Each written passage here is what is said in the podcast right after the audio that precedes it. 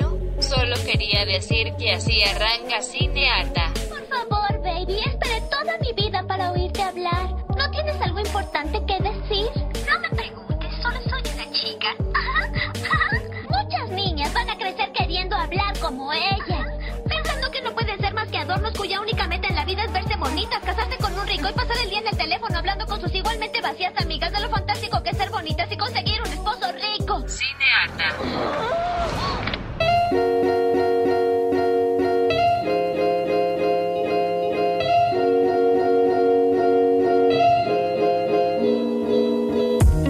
Aló, aló, aló. Mi nombre es Vito Andrada. Yo soy Natalia Ábalos. Y esto es Cinearta.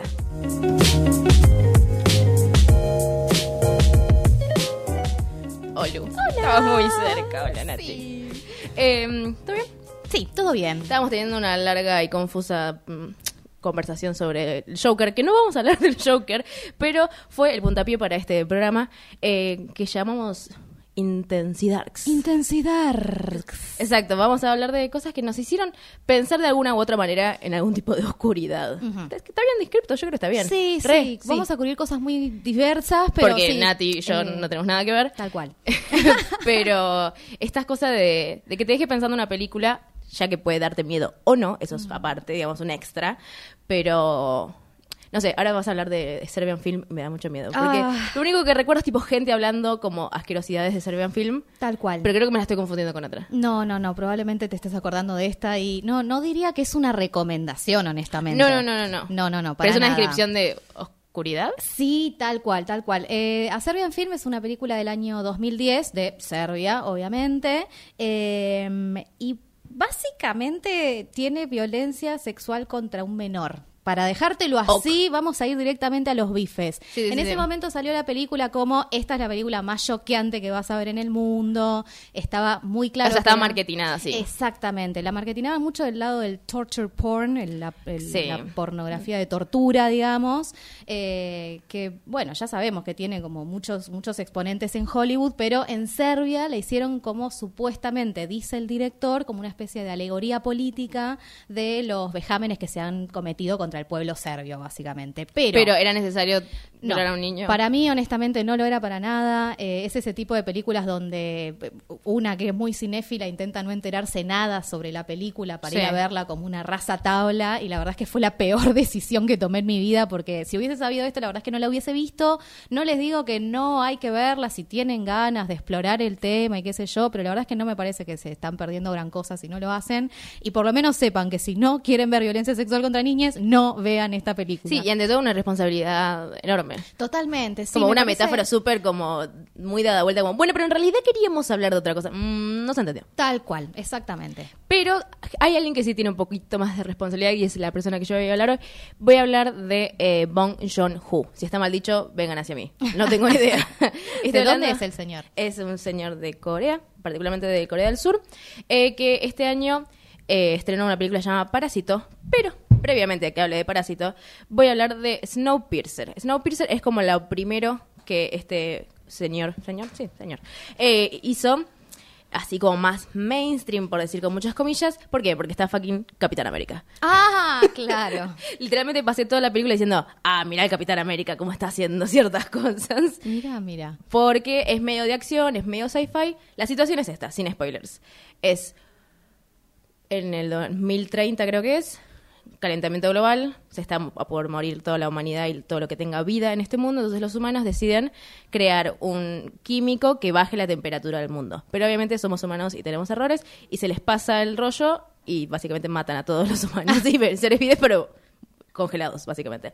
Pero hubo alguien muy inteligente que se llamaba Wilford, que lo que hizo fue un tren como limitado de mil vagones, donde esa humanidad va a sobrevivir durante muchísimos años. Pero ¿qué pasa? Sigue siendo el universo con humanos del horror, entonces tenés todos los diferentes estratos sociales y tenés la gente... Es como medio Titanic, ¿te acordás que era esa secuencia de que los de abajo, obviamente que se murieron primero? Tal cual. bueno, entonces tenés atrás de todo la gente que no... los marginados, que no tienen ningún tipo de derecho, que comen cosas horribles, y los de la clase alta y eventualmente el diseñador de todo esto. Chris Evans a la cabeza Ah, importantísimo. Dos personajes coreanos que después aparecerán como los actores en Parasite también. Em, o sea, son todos coreanos menos Chris Evans. no, porque es raro, ese es el problema. Esta peli está basada en una novela gráfica francesa, o sea, Ah. otro lado. Sí. Bien. El- la globalización, chicos. Claro, exacto, fue rarísimo. Eh, pero agarró como Chris Evans, medio como un White Savior. Esta es una película, recordemos, 2013. El White Savior viene desde millones de años, tipo desde el 30. Pero hasta ahora no ha llegado. ¿Pero qué pasó? Ahora, este año, o el que entra, eh, Netflix va a sacar una nueva serie que se llama Snowpiercer, que es la precuela de esta peli, y él, obviamente, el protagonista es negro. Ah. Porque se dieron cuenta que era un poquito White Savior, que Chris Evans, tipo, lidera a la humanidad a un mejor futuro o lo que sea. Bueno, le están poniendo ganas, qué Ponele. sé yo. No, sí. Es un esfuerzo. Digo, antes que sea Chris Evans, fucking Capitán América, tipo, el culo más lindo de Marvel. Dicho por ellos. que conste, está dicho por ellos en su propia película. El culo más lindo y blanco de Marvel. sí, sí, sí. Em, pero lo que voy es que, a diferencia de Snowpiercer, que está toda en un idioma en inglés, a pesar de que hay diferentes personas, como que todos hablan el mismo idioma, eh, aparece Parasite este año, ya ganando montones de premios por el mismo director, pero con el mismo tema y en este sentido lo de responsabilidad social que yo quería ahondar, digamos. Que es esta cosa de, en Parasite se muestra más como la venganza o la invasión de la clase popular a una clase alta, porque cuento la sinopsis muy rápidamente. Es una familia de clase popular que no encuentra laburo, que les cuesta un montón, y se dan cuenta que pueden ofrecer diferentes servicios a una familia de cuatro también, eh, clase alta, que tienen sus privilegios, que están tipo tan cómodos que no son conscientes de la lucha que tiene la clase popular, y en algún punto terminan dándole todos los servicios. No sé, una es la ama de casa, la ama, la ama de casa, la y si quise decir ama de llaves y ama de casa a la misma vez y fui ama de casa. Em, otra es la instructora de arte del nene, la otra le enseña inglés y, la, y el chabón es el chofer. Como que de repente poco a poco van invadiendo el espacio rico esta gente que necesitaba laburo pero que realmente quiere ser tener esa posición de poder y de privilegio de estar tipo cómodos. Como No la vida misma. Claro, no- lo que ellos piden es como no quiero tipo viajar y no, no, no llegan ni siquiera a poder tener ese tipo de inspiración y aspiración. Eh, lo que quieren es simplemente poder estar bien, tipo no vivir en un fucking sótano y tener que tipo estar feliz si los fumigan a ellos porque es como fumigación gratis, ¿entendés? Real. Eh, pero obviamente que muestran como la clase alta son los incomunicados, los que necesitan que los mimen todo el tiempo y ellos como que son más unidos. Hay un poquitín de eso. Eh, pero creo que en estas dos películas, a pesar de que Snowpiercer es super yankee en algún punto y Parasite es surcoreana y hablan en coreano, o sea, suerte, eh, sigue estando esta cosa de, no sé si es la venganza de la clase popular, pero una cierta reivindicación de que, che, hay diferencias, queremos cambiarlas de algún cierta manera. Y a mí me sonó mucho esto como que, por ejemplo, Parasite, que no quiero spoilearla mucho, re podría ser una versión argentina. ¿Por qué? Porque es súper tragicómica en algún punto. Estás tan incómodo de las cosas que ellos piensan cómo ingresar a esa familia, porque no la ingresan de derecha, digamos, justamente, como que hacen un montón de cositas re shady para terminar en la casa. Claro. Eh, y después termina intensamente violenta y no entendés cómo llegó ahí, y eso es lo que amo de esta película. Esta película también está recibiendo un montón de premios, probablemente está en el Oscar, es como, creo que la primera vez que hablamos de una película de este año, tipo súper actualizada, a pesar de que este capítulo va a salir en dos semanas. Eh, pero me parece que está bueno esto, no quiero poner la palabra venganza de la clase popular, pero este como... ¡Viva la revolución, loco! Sí, ante la opresión no queda más que levantarse. Entonces, lo que te incomoda, además de la desigualdad, es esta cosa de lo tienen todo y no se dan cuenta. ¿Viste? Como esta cosa de, de desigualdad en lo material, pero también como el, el- no sé, como lo significativo, lo simbólico. Em, está buenísima. Parasite es mucho más dark, digamos, porque esto se convierte muy violenta, muy, eh, como más a lo último. Onda, sangre, gore. Sí, Ah, onda amo. sangre. Pero porque aparecen de la nada cosas que están buenísimas, que no las quiero spoilear. Bien, bien, porque bien. es muy nueva el real. Y Snowpiercer es de acción. O sea, se cagan a palos, van pasando por vagón por Ah. vagón. Lo sabes, al, o sea, a los 10 minutos ya sabes para dónde va la peli. Pero está bueno esta, esta búsqueda que está haciendo Bong Joon-ho, que ya lo hizo también en Okja, que es una película que no voy a hablar, pero que también es de él. Em, ¿Qué es esto? Como bancar a la gente que hoy no está teniendo posibilidades de tener una pantalla grande y un montón de presupuesto para estar en el mainstream de Estados Unidos, digamos. Y que además reciba premios. Me parece que está, está bueno poder ver cosas que son así de dark en ese sentido, más social, ¿no? Gore. Eh, así que recomiendo un montón, montón, montón. Tipo, está buenísimo. No quiero, quiero ya. Ay, pero no, no, no, ya me n- escucho una Nati adentro mío, tipo, no spoilees. Es muy nueva. Te juro que sí. Eh, así que no la voy a spoilear. Entonces busquen Parasite o Parásito y Snowpiercer o busquen Chris Evans Snowpiercer. Y les va a aparecer tipo el toque de Capitán América súper blanco con un montón de nieve. Eh, Snowpiercer igual em, para mí es tu mainstream. O sea, como que demasiado mainstream. En el sentido que sab- sabes para dónde va muy rápido. Bueno, si querés, eso está buenísimo. Si querés esperar un poco a ver hacia dónde van las cosas, está Parásito. Como que tenés las dos, las dos publicaciones así como, bueno, lo rápido y lo lento, elige tu propia aventura. Me recopa, yo voy con Parásito seguro. Sí, te- es que Sí. te va a fascinar y quiero que vengas después acá y digas qué te pareció. Bien, entonces recomendé Parásito y Snowpiercer. 인스타그램에서 골뱅이 CI 인스타그램에서 인, 인스타그램에서 우리를 따르라.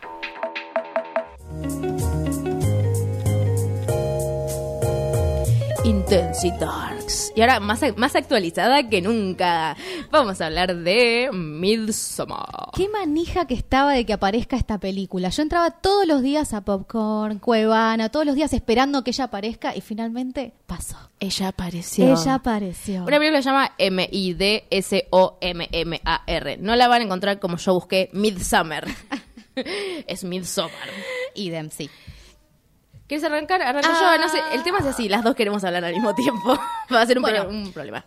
A mí me gustaba esta película, me moría por ver esta película porque tiene sectas, para empezar, que es como algo que a Me mí copa. ya me encanta. Un sí, montón. totalmente. sí. Y además- no ser parte de una. Ver Claro, qué sucede adentro. Exactamente. Yo creo que, tengo ese tipo de personalidad como que puedo caer en una secta, así que no me presentes a nadie a una secta, Victoria, te lo pido por favor.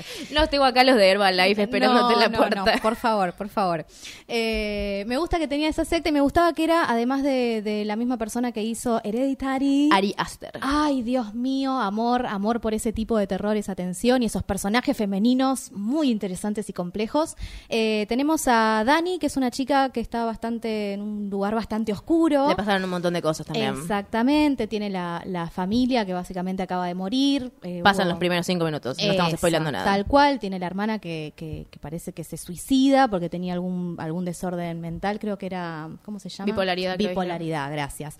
Y bueno, básicamente nos queda Dani que está en el pozo más profundo de la depresión y con un novio que básicamente está tratando de gostearla y no se anima a hacerlo, con los amigos que le dicen al novio que déjala, boludo. tenés que buscarte una mina que sepa coger. Ay, gente insoportable. Re Sí. lindo. Y en el medio los chicos están planeando un viaje a, no es Suiza, es Suecia. Casi seguro que Suecia. Exactamente. Y Dani de alguna manera como que se, se acopla, ¿no? ¿Y si voy yo? ¿Cuál hay? Eh, sí. ¿Qué, qué- qué cosa puede salir mal? ¿Qué puede salir Nada puede mal? mal ir sal, exactamente. Y ahí terminamos nuestra sinopsis. y ahora, vayan a ver la película. Vuelvan. Listo, ya la vieron. Alta película, watch. Alta película. Empezamos re dramón y terminamos en terror, terror, terror. Bien, vayamos eh, al menos como por el principio. Bien. La imagen más terrorífica que tenemos en toda la película es la muerte de los padres para mí. Sí, es verdad. Lo que a mí me quedó como la imagen, tipo fuerte, porque eso recordemos, yo no veo películas de terror, ni de horror, ni de nada parecido. Y Nati me dijo, no, es la película de horror más esperada del 2019, y bla, bla, bla, bla, bla. Entonces yo estaba recagada las patas en mi living, sola, de día, y dije, bueno, voy a respirar profundo y la voy a ver porque quiero ver qué pasa con esto, es una secta. Ok, no pasa nada terrorífico hasta los últimos 10 minutos, Tal cual. pero estás incómodo 2 horas 20. Es que esa cuestión que ya había pasado en Hereditary, que es poder trabajar con la tensión, o sea, parece que no pasa nada, pero está pasando un montón de cosas en el medio, está la composición en esta película es terrible, o sea, la forma en que te ordena los cuerpos en el plano, como que ya te dice un montón de cosas y nada, me rompe la cabeza. Primero, eh, hablemos de, de estas, las mujeres en esta comunidad. ¿Quieres hablar de Bien. esto? Dani es la protagonista, que obviamente está, le pasaron un montón de cosas. La familia. O sea, ¿qué, qué puedes esperar que ella esté, como esté? Y este, mm, es su pareja, que es lo menos empático del mundo, y es tipo, ay, bueno, yo también tuve mal día, ¿viste? Falta que le dijera como, eh, no es lo mismo, querido. Ya pasaron tres días, Tipo, ya está, ¿qué está llorando? Eh, me parece interesante cuando llegan a esta comunidad que ella, algo que yo lo vi muchas veces y también lo he hecho, esta cosa de pedir perdón porque el otro no puede pedir perdón por sus propias acciones, entonces vos pensás que tenés que pedir perdón y como comerte toda la angustia y eventualmente resolverlo con vos misma. Nosotros la vemos a Dani muchas veces sola Sí. en las escenas, porque realmente tiene que alejarse de la realidad con este chabón que no le da ni cinco de pelota, y los amigos de él tampoco, que tampoco deberían, porque medio que se coló al viaje y toda la bola, pero no encuentra como paz con nadie, que Tal es un cual. poco lo que encontramos al final, con ella, encuentra algo de paz. Es que justamente siento que el tema de la película es el aislamiento, esta cosa de esta persona que no encuentra consuelo en absolutamente nadie, que está más sola que nunca, incluso rodeada de gente, ¿no? En medio de esta comunidad. Y justamente el final habla de, de poder encontrar un lugar para uno mismo, un lugar de pertenencia, ¿no? Sí, y que alguien pueda ser empático con vos.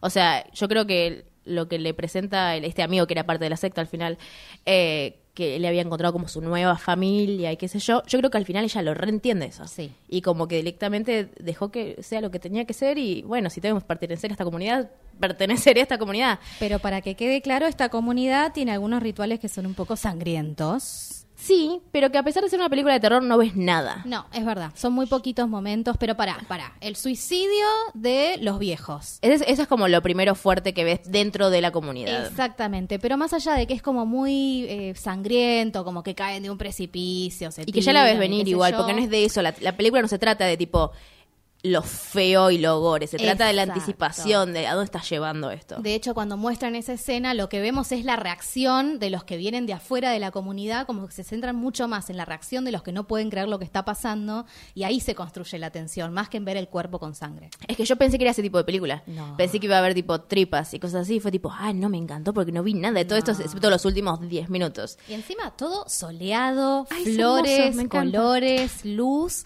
y mientras tanto una tensión horrible que te carcome el cuerpo. Es genial. Y hay algo de, mm, ahí como ya buscando en internet a ver qué pasó con esto, eh, habla mucho de esto de, de la feminidad, ¿no? Como el poder o la posición que tiene la mujer en esta comunidad, que casi siempre es como jefa o es la capa de hacer los rituales. Vemos en una parte unos murales donde está la parte de, mm, ¿cómo se llama?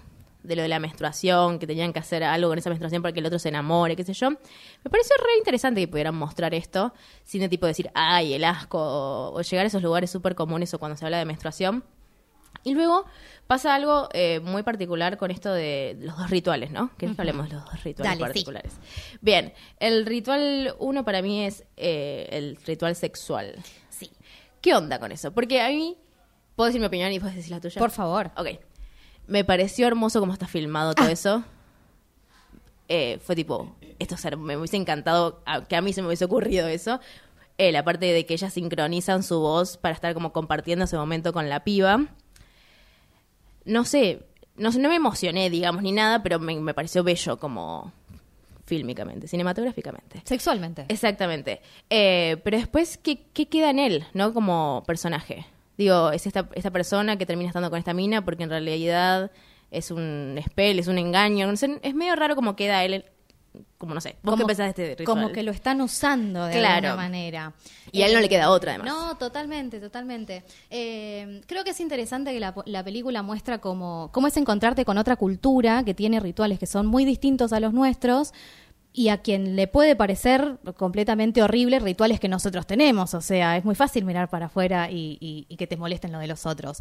Me parece que nosotros tenemos nuestras propias violencias sexuales y ir a mirar a otros con, con nuestra estructura mental no te permite apreciar realmente lo, lo de los demás. Me gusta esto que decís de, de la sexualidad, porque hay algo en esto de pensar la sexualidad como una experiencia comunitaria. Es, claro, es que para mí la palabra de esta película es, es comunidad, es compartir, es empatía. Que, por ejemplo, cuando estaba contando esta película a otras personas que no la vieron, me dice, ay, bueno, pero estás avalando que el chabón estaba violando a la piba y no sé qué. Y le digo, no sé, en esa comunidad me pareció que era como lo correcto. Mismo cuando sucede, cuando ella empieza a llorar, por primera vez que la, llor- la vemos llorar desconsoladamente, fuerte, y todas ellas lloran al mismo Ay, tiempo. sí. Bueno, yo me emo- en esa parte me emocioné, pero porque flashé, tipo, nosotras en marchas y llorando cuando una piba desaparece. O sea, yo lo, lo linkeé con eso. No creo que haya sido las intenciones del director linkearlo Ojo. con eso. Ojo, porque está re bueno eso que hacen, porque en realidad una de las cosas que su- sucede en las sectas es que perdés tu individualidad. Me parece que esa- esos rituales y estas situaciones de, de, de- de comunalizar lo absolutamente íntimo, está hablando de eso en última instancia y nos puede permitir pensar cosas que están copadas, pero no nos tenemos que olvidar que, que- que tenemos que resguardar también nuestra, nuestra individualidad. Creo que también lo que hace es. Ay, no sé, a mí me- fue un viaje muy personal igual lo que me pasó a mí. ¡Ea! No, pero esto como. va a sonar raro, pero como que entendí todo lo que sucedía en la, en la película, ¿entendés? No lo vi como esta cosa de la secta oscuro, porque no era para ese lado la peli tampoco. No. Y en algún punto lo normalizó. Entonces yo cuando se lo conté a una persona que no lo vio, dijo, ay, Vicky, pero estás bancando una secta, boludo. fue tipo, no, no fue mi Te intención. dije que es re fácil caer. Te juro que no la estoy avalando porque sigue siendo una fucking secta. Pero que hay cosas que conectan con temas que no es necesario que tengas, estés en una secta para sentir estas cosas. Totalmente. La gente que se siente interpelada por este tipo de, de- de grupos, lo que les pasa es que tienen una disconformidad muy fuerte con la sociedad de la cual son parte. Entonces es muy probable que encuentres cosas en ese tipo de, de situaciones que te interpelen y te inviten a, a pensar cosas que están copadas. Pero sigue siendo una secta. Sí, sigue siendo una secta. Y después, por otro lado, para mí, esta cosa de los personajes hombres son los no empáticos, porque de hecho todos sus amigos son los no empáticos y él, Christian, también es un no empático, y que todos terminan diciendo, che, pero esta película al final se trata de una película sobre una pareja que corta Claro. y empiezan medio mal y termina como el culo. Bueno, de hecho el director dice que la escribió con el corazón roto porque lo habían dejado y sí, básicamente es una historia de venganza por, por, por, por, por un amor no correspondido. Y ahí es donde un montón de gente dentro de internet y Reddit dijeron, esto en realidad es- son las feminazis que quieren quemar a los hombres que no se las bancan. Literalmente hay un artículo real en Reddit que dice eso, como cuál es la lectura de las feminazis, de la mirada final que ella le da cuando le da la aprobación de que lo quemen. Me encanta igual. Después, ¿viste No, me que- da bronca, me da ganas de pegarles y quemarlos a ellos también. Enójense, me hacen crecer el ego. Eh, me gustó que justamente aparecieron un montón de memes sobre, sobre cómo los varones se iban poniendo nerviosos a medida que avanzaban la, la película cuando le iban a ver con sus novias. Es que eso me pareció increíble porque yo siempre cuando voy a ver una peli de terror o me cuentan de una es tipo, ay, la voy a pasar re mal porque seguro a alguien la van a violar o le van a hacer algo. Y acá fue tipo, no, te quemaron a vos, guacho turro. Ya te tocaba. Eh, no, igual, posta. Pero, pero no sé, me- él igual dice como que no quería hacer estas cosas. Como que él no vio las lecturas feministas y salieron después las lecturas feministas. Lo cual me parece interesante que el chabón pueda escribir, dirigir y montar todo esto sin que piense que está haciendo algo feminista. Sí, Como totalmente. Sin tener que decir, ay, yo estoy, soy un aliado y sacar la bandera verde, ¿entendés? Eh, en ese sentido me parece muy linda esta película. Como que la re recomiendo y no habría que recomendarla como un terror ni horror. No, para ¿y- mí, excepto cómo? los últimos 10 minutos. ¿Cómo pensás? ¿Suspenso? No, que tampoco medio suspenso. No. Es la historia de una secta. Algo, algo con una secta. Para mí lo tenés que decir así. Y se los dejamos a su Como criterio. pasan cosas que no las ves hasta los últimos 10 minutos. Para mí esa sería como la sinopsis clara, porque los últimos 10 minutos sí son bravos, entre muchas comillas. Tal cual. Eh, pero después, a mí me gustó mucho. Estoy muy sorprendida de que yo haya visto una película actualizada de terror. Me re sorprendiste, la verdad. Me encanta que podamos hablar de esta película. Bien, entonces, ¿algo más? No, ya estamos. Bien, entonces eh, lo que acabamos de recomendar es Midsommar. Följ oss! Följ oss på Instagram som @sinneharta. På Instagram som @sinneharta. Nos encontrás en Instagram como arroba cinearta.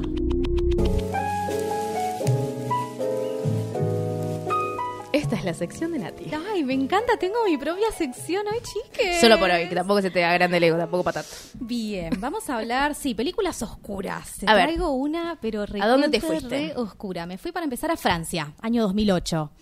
Eh, vamos a hablar de Mártires. No la del 2015, Yankee, copia, caca, no. 2008, película francesa. Claro, la Yankee es la que yo recomendaría si fuera al revés. No, no, no. Es Si fuera mi muy sección. mala, es muy Ah, ok. mala.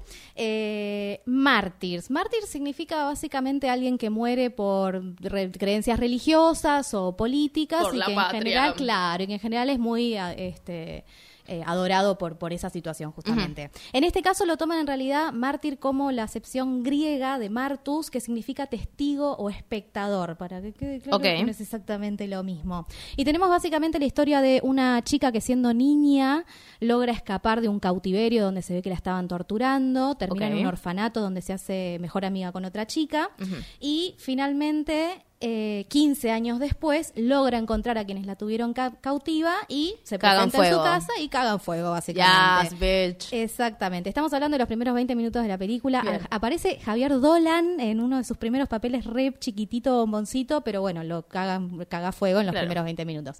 Este, a partir de acá, lo que encontramos es un, un montón de tortura. Tortura, pero muy zarpada. No quiero entrar en spoilers, pero para profundizar Spoilers. un poco, claro. Van spoilers, vayan a verla, vuelvan, listo.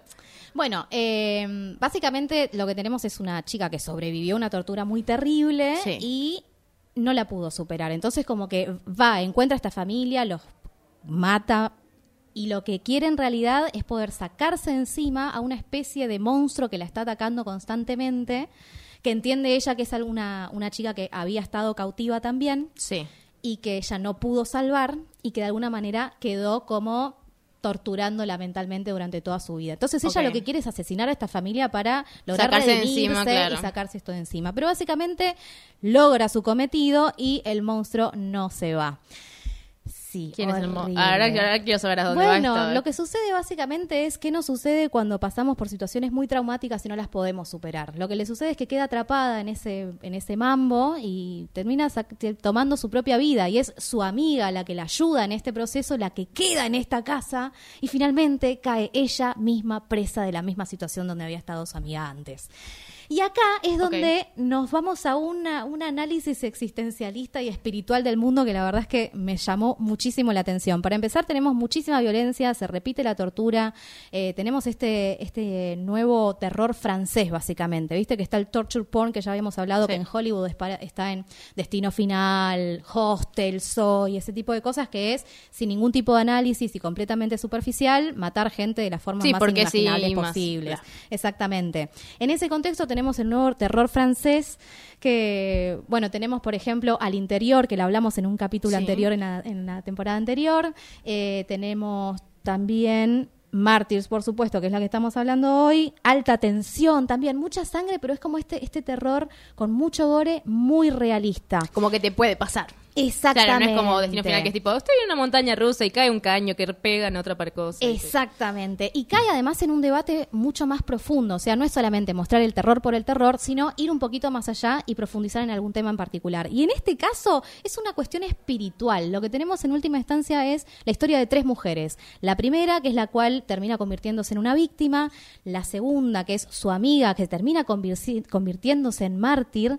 La idea del mártir es una persona que supuestamente llega a, una tal situación de martirio, de dolor físico, de dolor espiritual, que pasa a un nivel de trascendencia y puede de alguna manera ver qué sucede después de la muerte. Se acerca a eso y puede regresar. Y la tercera mujer es la científica loca con todos sus seguidores que genera esta situación de tortura para chicas jóvenes tratando de que le cuenten qué hay después de la muerte. Ok, esta película no pensé que iba para ese lado. o sea, me se dio ganas de verla. Se va al carajo. Vi, no la veas. Te pido por Oh. favor que no la veas porque es muy sangrienta, muy gore. Eh, tenemos una violencia muy, muy, Muy posible. muy posible, pero además es muy explícita. O sea, no, no Claro. te voy a decir que la, vas a ver cómo le pegan la trompada en la cara de la mina, porque No, la claro, pues estamos composición hablando de es- cosas. La composición está muy bien hecha para que no sea tan, tan grotesco, pero con el sonido, con la tensión, con la Ah, composición del no. plano te pone en esa situación y es como, no para, no para. Llega un momento en que yo misma decía, como no puedo creer que seguimos viendo tortura, tortura, tortura, tortura. Pero tenés que llegar a ese nivel de, de sensibilización para entender qué le está pasando a esta piba y qué es lo que está buscando esta científica loca. Y en última instancia lo que tenemos es un debate sobre si el fin justifica los medios, si realmente la exploración científica y espiritual puede ser justificable por este tipo de situación. Y ¿Qué diferencia hay entre sobrevivir un evento traumático y ser una víctima o realmente superarlo y convertirte en una sobreviviente? Me parece que eso es súper interesante. No sé si termino de coincidir con la historia porque, viste, como que no sé, eh, tiene mucho de atrapar al espectador con lo choqueante y qué sé yo. No sé si es que está buscando una, una perspectiva feminista, pero me parece que es interesante esto de ver mujeres en una búsqueda espiritual a través de la tortura. Pero bueno, Dio muchas vueltas Sí. este- esta narración. Lo Estoy sé, muy atrapada. lo sé. Quiero, no sé, leer un resumen. no sé. capaz si la ves un día con mucho sol, de día. con mucha de gente nuevo. alrededor. Claro, no sola. Ay, es que sí, me, me re gustaría. Sí, no, igual la voy a pasar. No, no, la vas a pasar muy mal. Yo no la recomiendo para nada, pero bueno, si les gusta el gore... Si les gusta, parece- claro, obvio, si se bancan claro. eso, vean entonces Mártires. Exactamente. Y tener todo, todo el tiempo esta cuestión de mujeres torturadas en pantalla como que es, ya no es novedoso para nada, es como ya demasiado visto. Pero en este caso me parece que está, que las vemos a estas personajes así bien fuertes y aguerridas, me parece está re bueno. No, y que tienen características, no es simplemente simplemente una víctima que va a terminar siendo víctima hasta el último segundo de la película. Me parece. Tal Vean la, la gente que puede verla, véanla. Y. Bueno, y una más. Tenemos Dulces Sueños Mamá, una película del año 2000 co- del 2014, austríaca. Es la que de- es mommy. Mommy, exactamente. Y Good recuerdo porque es, sí, porque es como ¿qué dijiste que es australiana, austríaca? ¿Qué Austríaca. Sí, tenía una, una tonalidad muy extraña. Sí, exactamente. Eh, es una película que me hace acordar mucho al cine de Haneke. Viste que tenemos Funny Games con esta violencia así como también. Sí, de hecho yo hace un par de semanas te mandé un WhatsApp a las 3 de la mañana diciendo Michael Haneke. Cla- Lo era único que le mandé a las 3 de la mañana y, al día siguiente, 9 de la mañana, me dice, Piki, ¿por qué me dijiste ¿Qué? el nombre de este director? ¿Qué? No, es que en algún momento lo vamos a tener que hablar. Me alegra La- que aparezca de nuevo en espíritu. La verdad que me llama la atención que no haya entrado en este episodio. Porque Iba a entrar Funny oscuridad, Games en algún punto, Sí. pero después no sé si me pareció tan interesante. Bueno, a veces Por no entra, pasa. ¿eh? Sí, capaz Pero en otro no sé. episodio. Pero bueno, lo, me pasa con. bueno, para empezar, que también es austríaca, pero tiene esta cosa de mostrar como la violencia mm, eh, en una sola locación, para empezar, y intrafamiliar. Lo que tenemos en Good Night Mommy es una. Un- gemelos, niños gemelos que están en su casa y Sí. reciben a su madre que aparentemente vuelve después de un tiempo de no estar, aparentemente por haber sido estado en una cirugía. Entonces la madre vuelve con la cabeza completamente vendada. Tipo la publicidad de Galicia. Tal cual, exactamente, pero re de terror. Entonces estos, estos dos niñes, eh, para empezar que es re interesante los chicos que actúan en esta película de terror, actúan muy bien me parece a mí, y básicamente empiezan a sospechar y como que todo el tiempo les parece que esta mujer que volvió a su casa no es realmente su madre y que se comporta de alguna manera sí, pero de algunas maneras no, y básicamente la terminan atando a la cama y empezar a- empiezan a torturarla para que les confiese si efectivamente es o no su madre. Ok. No vamos a spoilear el final porque tiene un pequeño twist, pero que honestamente ya está recontra revisto y reusado. Pero bueno, eh, un poquito pochoclera. Un Claro, es como la más como la mainstream que tal vez no te va a hacer mal al alma como la otra. Exactamente, Exactamente, pero bueno, tenemos mucho de esto, torturar a mamá, que quizás algún día si estás medio enojado te puede llegar a hacer. no, qué horror. Pero básicamente es esto de poder ver la, la, la violencia intrafamiliar y las tensiones familiares que surgen, viste, esta cuestión de cuál es el favorito y cuál te gusta más y qué sé yo. Me parece que está, está para verla. Pero la re, re recomendada es Martyrs. Muy bien, entonces Nati recomendó Mártires y Dulces Sueños Mamá.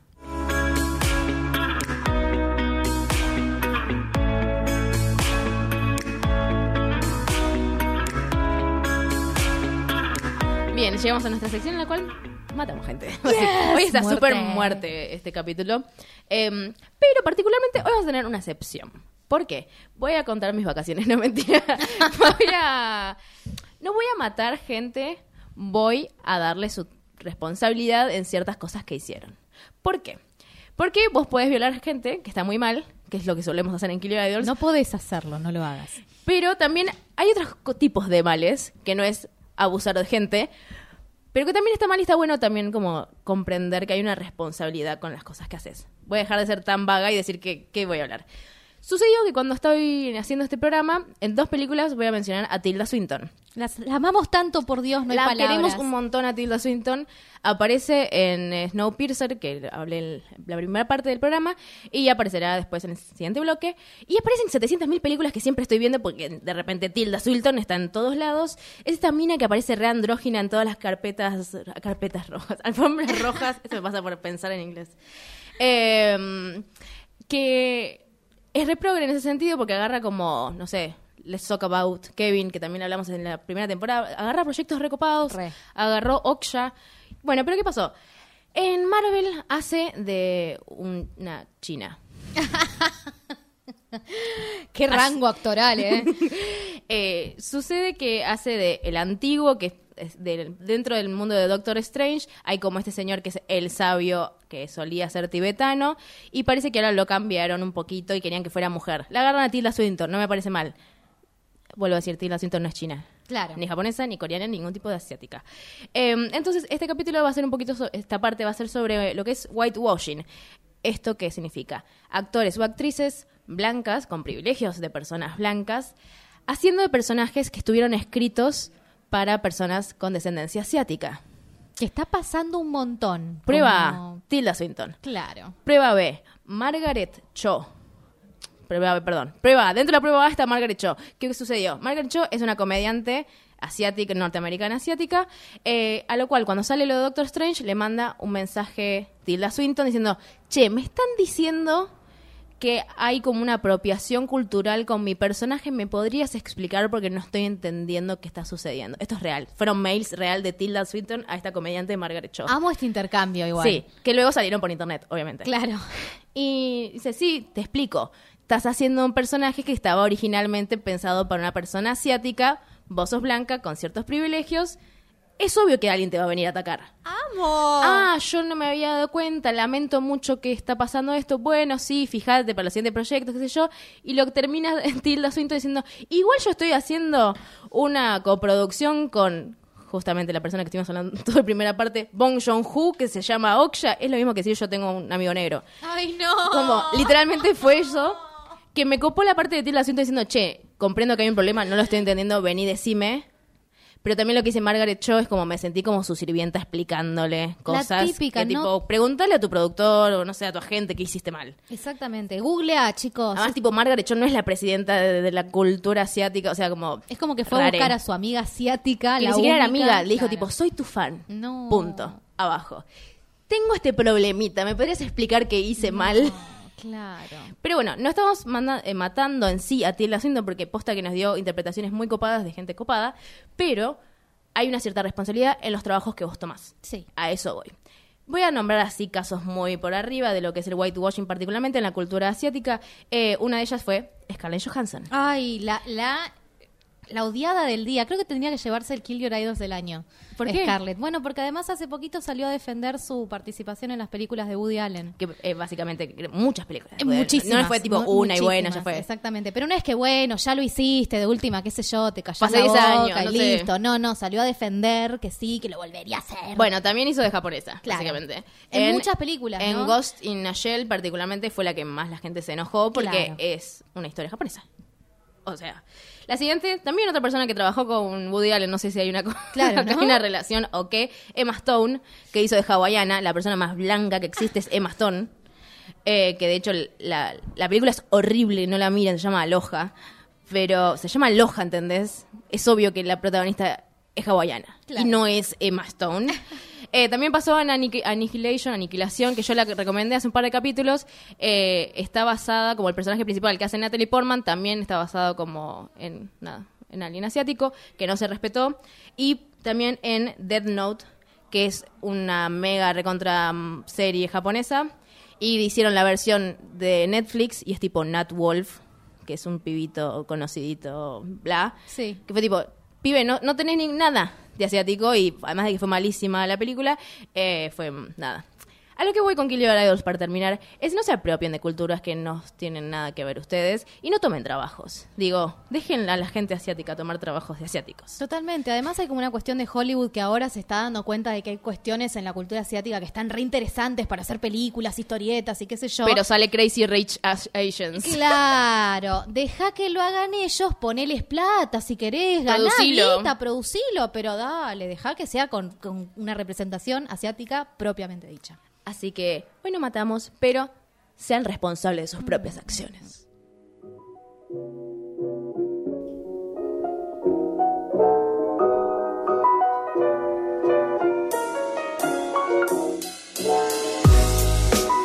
En esta temporada eh, hicimos esta sección que llamamos Guilty Pleasure, nuestro placer culposo. Y Nati quiere hablar de una peli, está muy entusiasmada. Sí. Bueno, la verdad es que me, le- la puse en Guilty Pleasure porque pensaba que era de esas películas que me habían encantado cuando era chica. ¿Cuándo, chicos? ¿Cuándo? ¿Cuándo? De los años 90. Pero pensé que la iba a volver a ver y que iba a ser como, uy, no, esto seguro que, que- que- que tiene una re fea representación de las tortas y qué sé yo. Y no, la verdad es que me di cuenta que para empezar... Vamos ¿Qué a- película estamos va- hablando? Perdóname, vamos a hablar de I Shot Andy Warhol. Bien. Bien, basada en la vida de Valerie Solanas, que es básicamente la chica que le disparó a Andy Warhol y que además escribió el manifiesto Scam, que es el manifiesto sobre cómo vamos a matar a todos los hombres, básicamente, un libro que se escribió en el año 67. Bien ahí. Este, y para empezar que me interesó que la, quién está detrás de la producción. Tenemos a Christine Vachon, que es una mujer que ya había estado produciendo una película en el año 94 que se llamaba Go Fish, que es básicamente una historia sobre una comunidad, un grupo grupo de amigas lesbianas Sí. retortas en los años 90, con mucho grunge, blanco y negro y mucha franela, y como básicamente hay una que no, la, no logra ponerla y sus amigas se encargan de buscarle una amiga y de ayudarla para que pueda tener Bien. sexo y qué sé yo. Hermoso. Esa película es que Natalia veía en ISAT a las 3 de la mañana. Y que te hicieron lo que sos hoy en día, Exactamente, y ahora me doy cuenta que es de la misma productora, que aparentemente eh, tenía una, una empresa productora que hizo ella misma, Killer Films, eh, películas que matan, y después hizo esta película, I Shot Andy Warhol, y después va a terminar siendo Boys Don't Cry, que ya hablamos Ah, en, en esta sección. Full Circle, nos faltaría hablar solamente de esa. Totalmente. Bien. Y ahí es como que logra los premios y demás, como que logra llegar al estrellato. Y al día de hoy es una persona que sigue haciendo este tipo de películas. Estuvo atrás de Carol, por ejemplo, hace poco, más allá de lo que le podamos decir. Que no me gustó tanto. Exactamente, pero bueno, hay algo de esto de desafiar un poco lo que son las representaciones de la comunidad LGBTI en el cine que amamos, amamos qué necesidad de ver esta película. Valerie Solanas es un personaje bastante polémico, ¿no? Como que se la podría llegar a encuadrar dentro de lo que es el feminismo radical, ¿no? Estamos hablando de a los hombres hay que matarlos. Sí. Eh, tomemos en cuenta que Valerie es una chica que sufrió muchos abusos cuando era chica, abusos sexuales por parte del padre, por parte de los familiares y demás. Terminó en la calle a los 15 años, prostituyéndose y demás. En el mismo, al mismo tiempo, eh, siguió estudiando en la universidad, de alguna manera trabajaba en un laboratorio, se prostituía en la calle para poder estudiar. Llegó incluso a inscribirse en una maestría de psicología en la Universidad de Massachusetts, pero parece que se dio cuenta muy rápido de esta cuestión del del techo de cristal para Sí. las mujeres y no la terminó.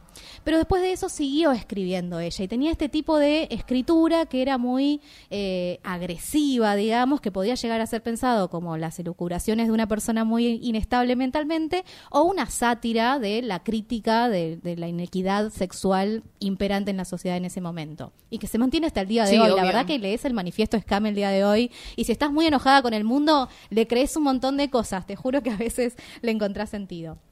Lo interesante es que en esta película tenemos a eh, la- una representación de este personaje, la encontramos ya en los últimos momentos de, de- de- antes de que le dispare Andy Warhol, Claro, y se haga famosa básicamente. por eso, sí. Tal cual, pero lo que muestran es básicamente es una chica que está completamente fuera de la sociedad, que está buscando poder redimirse, poder llegar a una especie de estrellato, y está esta cuestión de sentirse muy atraída a esta figura de Andy Warhol, viste, que era como esta figura de, de la contracultura y un, y un ser que en ese momento, en ese momento era como muy conocido, muy poderoso, y lo que ella estaba buscando era básicamente alguien que le produzca su obra. Ella había escrito una, una obra de teatro que se llamaba Up Your Ass, como por tu trasero, y era básicamente su historia personal, la historia de una chica eh, lesbiana, prostituta y que tenía un montón de amigos y pasaban un montón de cosas raras y divertidas y qué sé yo. Así que bueno, la verdad es que me, me llama mucho la atención porque la muestran como en to- en toda su agresividad, es un personaje muy difícil de amar, pero está re bueno tener esta anti-heroína torta en los años 90, además con muchos actores y actrices de icónicos del cine independiente, o sea, era como hecho para la torta en el closet de los años 90, te juro que esta era la película para ver. Natalia. Totalmente, sí. Mm, Sí, Nati, básicamente. Bien, eh, recomendás entonces. mucho. Re, re, re. Bien. Y Go Fish también. Go Fish y I Shot Andy Warhol. Yo voy a recomendar muy rápidamente Vi Suspiria. No, no la original, no la del 77, no la que marcó el terror italiano en los 80, no. Vi la remake. Bien, contame todo. ¿Por qué? Comencé a ver la original y no pude conmigo misma y la cambié. Algún día la veré, pero una con estas rapideces no puedo. sí. Eh, vi Suspiria la nueva, que está otra vez, Tilda Swinton. Hoy jugala al Tilda Swinton que te sale el loto. Bien, eh, está buenísima. Fin de la sinopsis, no puedo- Véanla, punto. no puedo contar más nada. No, eh, hay toda una lectura feminista de esta película que no lo esperaba porque la primera, de hecho, no la tiene, pero hay co- esta cosa de la quelarre, de las brujas, y que en este, en este caso las brujas no son malas, sino que quieren seguir sobreviviendo, básicamente. Eh, y hay más gore que en todas las películas previas que acabo de hablar. Apa, apa, ¿en serio? Sí, hay gente que las torturan. Tiene todo que ver con la danza, porque esto pasa todo en una escuela de danza muy prestigiosa. Entonces, en vez de ser como la original, que la danza son poquitos minutos y no interfiere a la trama, acá la danza cuenta un montón de cosas. Que particularmente además es danza contemporánea, entonces como que te lleva a un montón de sentimientos. Paralelo a eso, esas danzas torturan a gente en ciertas escenas. Me encanta. Sí, real. Está buenísima. Me dio mucho asco. Hay cosas muy gore posta. Eh, eh, actúa Dakota Johnson, que no, no pensé que iba a actuar nada bien. Hace un personaje medio cara de nada. Dakota Johnson, que es la de 50 sombras de Grey. Claro. Eh, también está eh, esta chica que me gusta, Chloe... ¿Cómo es? Chloe- Chloe sí. Moretz. Esa, Chloe Moretz. Moretz, muy bien. Sí. Y mm, está buenísima. ¿Brujas feministas? No lo sé. No creo que sean ellas feministas. Mm. Pero hay son todas mujeres el elenco y hay solamente un hombre en todo el elenco que lo hace Tilda Swinton. ¡Ay, me No te jodo. Es como Tilda Swinton al cuadrado esta peli. Que no me di cuenta hasta que empecé a buscar información sobre la película porque realmente no me había dado cuenta que él era Tilda Swinton. Ah, no, bueno. Sí, súper, todas mujeres básicamente. Eh, y hay una cosa esto del empoderamiento y el poder y no sé qué. Oscuro, o sea, claramente. Eh, no puedo contar mucho más, porque necesitaría otro programa, básicamente. Eh, pero re recomiendo, son dos horas y media igual. Y es todo lo contrario a la original. O sea, la original es estos colores brillantes y un arte impecable, qué sé yo. Hagas como todo gris y es todo texturas. Ah, O sea, pelotita. cómo transmitís cuando todo es ocre Amo. complejo, muy complejo, está buenísima. Eh, así que recomiendo un montón Suspiria con tiempo. Nati recomienda entonces I Shot Andy Warhol y Go Fish. Yes. Bien, estamos terminando este programa que alguna vez en algún ascensor le pusimos cinearta. Bien, nos vamos. Sí. Bien. Ay, ¿por qué tan feliz para Ah, irte? porque me encanta la oscuridad, me encantó este programa. Eh, agradecemos entonces a Facu Tapia por la coordinación y producción, a la China Baldonado por la edición, al Lobo por la operación, a Radio Better por este hermoso espacio. Esto es una producción de Cia Bertov. Ah, Mi nombre es Vito Andrada Soy Natalia Ábalos. y esto ha sido Cinearta. Cinearta.